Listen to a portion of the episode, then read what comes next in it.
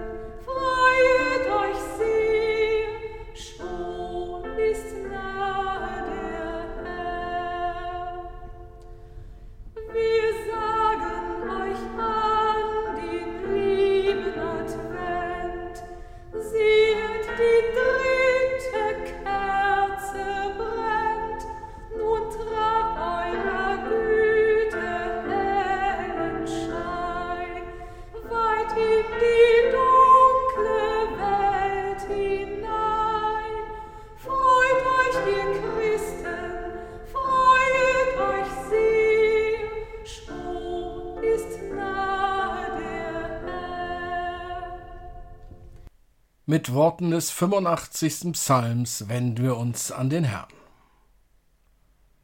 Herr, der du bist vormals gnädig gewesen deinem Lande und hast erlöst die Gefangenen Jakobs. Der du die Missetat vormals vergeben hast deinem Volk und all ihre Sünde bedeckt hast. Der du vormals hast all deinen Zorn fahren lassen und dich abgewandt von der Glut deines Zorns Hilf uns, Gott, unser Heiland, und lass ab von deiner Ungnade über uns. Willst du denn ewiglich über uns zürnen und deinen Zorn walten lassen für und für? Willst du uns denn nicht wieder erquicken, dass dein Volk sich über dich freuen kann? Herr, zeige uns deine Gnade und gib uns dein Heil. Er sei dem Vater und dem Sohn und dem Heiligen Geist, wie es war im Anfang, jetzt und immer da und von Ewigkeit zu Ewigkeit. Amen. Wir beten. Ich soll dir einen Weg bereiten, Gott, in meiner lauten Welt, in meinem ungeduldigen Leben, in meinem Herzen voller Sehnsucht? Du willst ankommen bei mir, du willst Weg und Ziel sein, mein Licht in der Finsternis. Die dritte Kerze der Adventszeit brennt. Viel Vorbereitung bleibt nicht mehr, um mich auf deine Ankunft einzustimmen. Bin ich bereit für dich? Oder überdecken andere Wünsche, Gedanken, ja auch Zweifel meine Suche nach dir? Gott, wir sehen deine Zeichen auf unserem Lebensweg oft nicht und fordern sie doch ein. Alleine finden wir den Weg zu dir vielleicht nicht, Darum mach du dich wieder auf zu uns Menschen. Schenke uns kindliche Augen, die über deine Barmherzigkeit und Liebe staunen. Wecke in uns eine Erwartung, die mit dir rechnet. Geh uns entgegen und überwinde alles, was uns von dir trennt. Amen.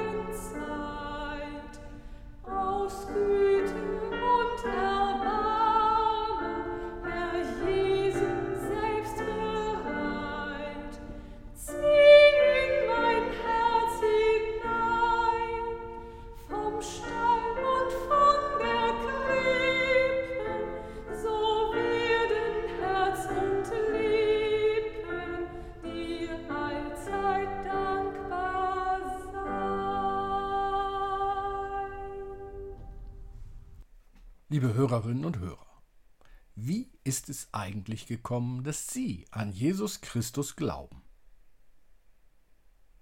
Ein Mann sagt, ich denke, das liegt an meiner Mutter. Ich weiß noch, wie sie mit uns Kindern vor dem Einschlafen gebetet hat. Ich erinnere mich, wie wir um den Adventskranz saßen. Mutter hat Geschichten vorgelesen. Was, weiß ich nicht mehr. Aber es war schön. Meine Mutter war eine fromme Frau. Das habe ich irgendwie mitbekommen. Eine Frau meint, nein, meine Eltern haben mir nichts mitgegeben. Aber da war ein Lehrer, der mich stark beeindruckt hat. Ich fing an, über den Glauben nachzudenken. Ich habe mit ihm diskutiert, manchmal auch gestritten. Dann las ich selber, kam auch mit anderen ins Gespräch. So ist allmählich meine Überzeugung gereift. Vieles sehe ich inzwischen gewiss anders als damals. Trotzdem, diesem Lehrer bin ich heute noch dankbar. Und ein Dritter erzählt, bei mir war es die Jugendgruppe. Wir hatten eine Leiterin, die war nur zwei Jahre älter als wir. Sie hat mich fasziniert. Wir sind auf Freizeiten gefahren und zum Kirchentag. Wir haben Aktionen durchgeführt. Es gab viele Gespräche untereinander aber das meiste verdanke ich dieser Jugendleiterin. Dabei war sie selbst erst 16 oder 17. Liebe Hörerinnen und Hörer, wie ist es eigentlich gekommen, dass Sie an Jesus Christus glauben? Sicher könnten Sie Ihre Geschichte erzählen. Ich bin sicher, bei fast jedem und jeder spielt ein bestimmter Mensch eine entscheidende Rolle. Die Mutter, ein Lehrer, eine Jugendleiterin wie eben oder andere. Ein Freund, eine Freundin, die Ehefrau, bisweilen sogar ein Pfarrer oder eine Pfarrerin. Menschen beeindrucken uns, prägen uns, helfen uns zum Glauben. Ich weiß nicht, ob es überhaupt ohne solche Zeugen und Zeuginnen Glauben gibt. Ja, und genau so beeindrucken und prägen wir andere. Stiften wir zum Glauben an oder auch zum Nichtglauben. Väter und Mütter prägen die Kinder, ob sie wollen oder nicht. Jugendliche beeindrucken Konfirmanden. Konfirmanden schauen voneinander ab. Die Art zu reden und zu lachen. Auch das, wovon einer oder eine etwas hält oder eben nicht. So hat Paulus die Christen und Christinnen in Korinth beeindruckt. Und nach ihm kamen andere. Auch sie beeindruckten. Apollos oder Petrus. Die Korinther, ja, sind noch ganz unerfahrene Christen, oft einfache Leute. So vieles begreifen sie nicht. Aber wenn Paulus es sagt, wird es schon stimmen. Schließlich hat er ihnen das Evangelium als erster gebracht. Petrus war selbst mit Jesus zusammen. Wer zu ihm gehört, wird auch vor Christus bestehen können. Die Korinther sind unsicher und klammern sich so an Autoritäten. Und plötzlich werden die Autoritäten wichtiger als Christus selbst. Dazu schreibt Paulus Niemand soll sich etwas vormachen. Wenn sich jemand von euch in dieser Zeit für weise hält, muss er zunächst dumm werden. Erst dann kann er wirklich weise werden. Denn die Weisheit dieser Welt ist für Gott reine Dummheit. In der heiligen Schrift steht ja, Gott fängt die Weisen im Netz ihrer eigenen Schlauheit. Darum soll niemand auf einen Menschen stolz sein, denn alles gehört euch. Paulus, Apollos und Kephas, die Welt, das Leben und der Tod, das Gegenwärtige und das Zukünftige, alles gehört euch. Ihr selbst aber gehört Christus und Christus gehört Gott. Dafür soll man uns nun halten, für Diener von Christus und Verwalter von Gottes Geheimnissen. Nun verlangt man ja von Verwaltern, dass sie zuverlässig sind. Aber mir ist es völlig gleichgültig, ob ihr oder ein menschliches Gericht mich beurteilt. Ja, ich beurteile mich nicht einmal selbst. Ich bin mir zwar keiner Schuld bewusst, aber deswegen gelte ich noch nicht als gerecht. Nur der Herr kann über mich urteilen. Urteilt also nicht schon jetzt. Wartet, bis der Herr kommt. Er wird alles ans Licht bringen, was im Dunkeln verborgen liegt, und die geheimsten Absichten enthüllen. Dann wird jeder und jede von Gott gelobt werden, wie er oder sie es verdient. Liebe Hörerinnen und Hörer, so schreibt es Paulus im ersten Korintherbrief, Ende des dritten und Anfang des vierten Kapitels. Was mich beeindruckt ist, wie Paulus sich selbst zurücknimmt. Alles gehört euch, schreibt er. Paulus, Apollos und Petrus sind Diener Christi für euch, seine Haushalter, die nur treu weiterzugeben haben, was er für euch getan hat. Und du selbst stehst vor Christus. Kein fremdes Vertrauen trägt dich, sondern dein eigenes. Du glaubst und hoffst und schöpfst Kraft fürs Leben. Keine Mutter kann dir das abnehmen, kein Freund, kein Lehrer. Sie sind Christi Haushalter. Sie haben seine Geheimnisse, ja, seine frohe Botschaft weitergegeben an dich und haben Glauben entzündet. Das gilt, selbst wenn du manchmal zweifelst. Sie haben dich hoffen gelehrt. Das gilt, selbst wenn du manchmal mutlos bist. Sie waren Christi Diener und Dienerinnen für dich. Darum danke Gott für sie und schau auf den, der ihr Herr ist und deiner, Jesus Christus. Und so seid ihr ebenso Christi Haushalter, wie ihr es empfangen habt, so gebt ihr es weiter. Als Mütter, Väter, Jugendliche, Großmütter, Freunde und Freundinnen. Ihr seid Apostel und Apostelinnen Christi, wie Paulus, Apollos und Petrus. Andere lernen von euch auf Christus zu vertrauen. Sei es, dass ihr Adventsfeiern für die Familie oder die Gemeinde ausrichtet, im Kindergottesdienst mitarbeitet, in kirchlichen Chören singt oder was sonst so anliegt. So stiftet ihr an. So stiftet ihr an, Gott zu vertrauen und Hilfe fürs Leben zu schöpfen. Und wer heute die Andacht hört, bezeugt, Glaube ist Teil seines Lebens. Ihr seid Haushalter über Gottes Geheimnisse, über Gottes frohe Botschaft. Das ist eure Würde. Aber achtet darauf, nicht zu viel zu erwarten. Sich grämen, weil es nicht geklappt hat, andere mit dem Glauben anzustecken, ist falsch. Es liegt weder in deiner oder in meiner Hand, andere nach dem eigenen Willen zu formen. Wir sind Haushalter über Gottes Geheimnisse, über Gottes frohe Botschaft. Doch ob es ankommt und welchen Weg Gott mit einem Menschen geht, das liegt allein bei Gott. Der Herr Jesus Christus selbst ist es, der richtet dich und den anderen, deinen Glauben und den des anderen. Was du urteilst über dich und andere, ist unwichtig. Es ist der Herr, der uns richtet. Und das ist kein Grund zur Furcht, sondern zur Freude. Von ihm wird jeder und jede sein Lob empfangen, sagt Paulus. Christus urteilt, aber er verurteilt nicht. Der Richter, vor den wir treten, ist derselbe, der ein Kind, ein Menschenkind geworden ist für uns der uns so sehr liebt, dass er Fleisch und Blut angenommen hat, um uns nahe zu sein.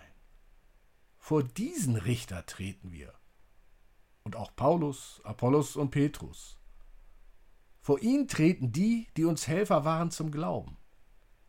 Vor ihm stehen die, an die wir als Haushalter und Haushalterinnen Christi seine Botschaft weitergeben. Vor ihm stehst du und stehe ich. Und Jesus wird einen jeden und einer jeden sein Lob zuteil werden lassen. Amen.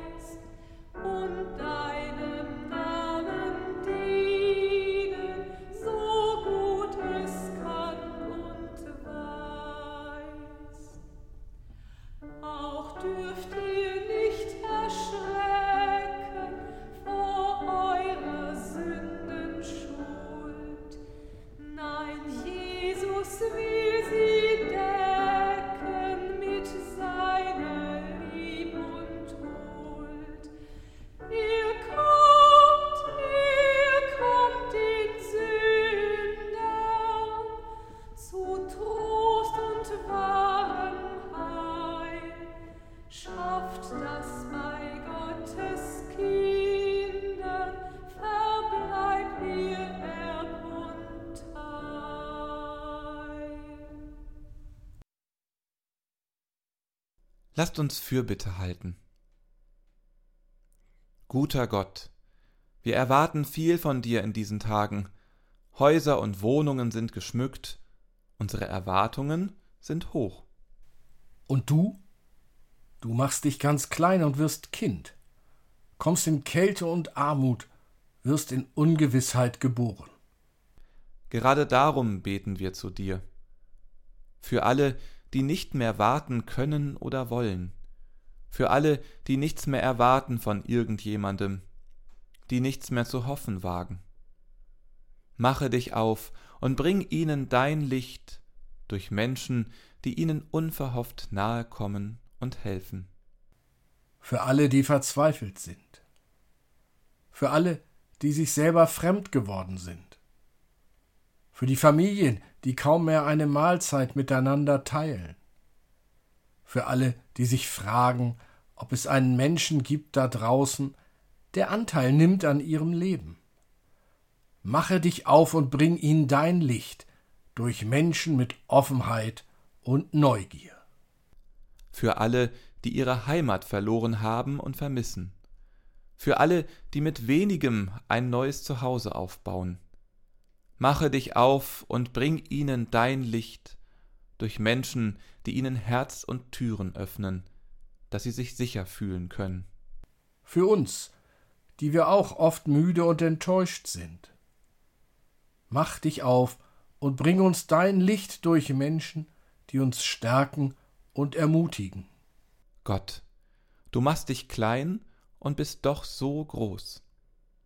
Wir sind es, die als deine Kinder zu dir beten?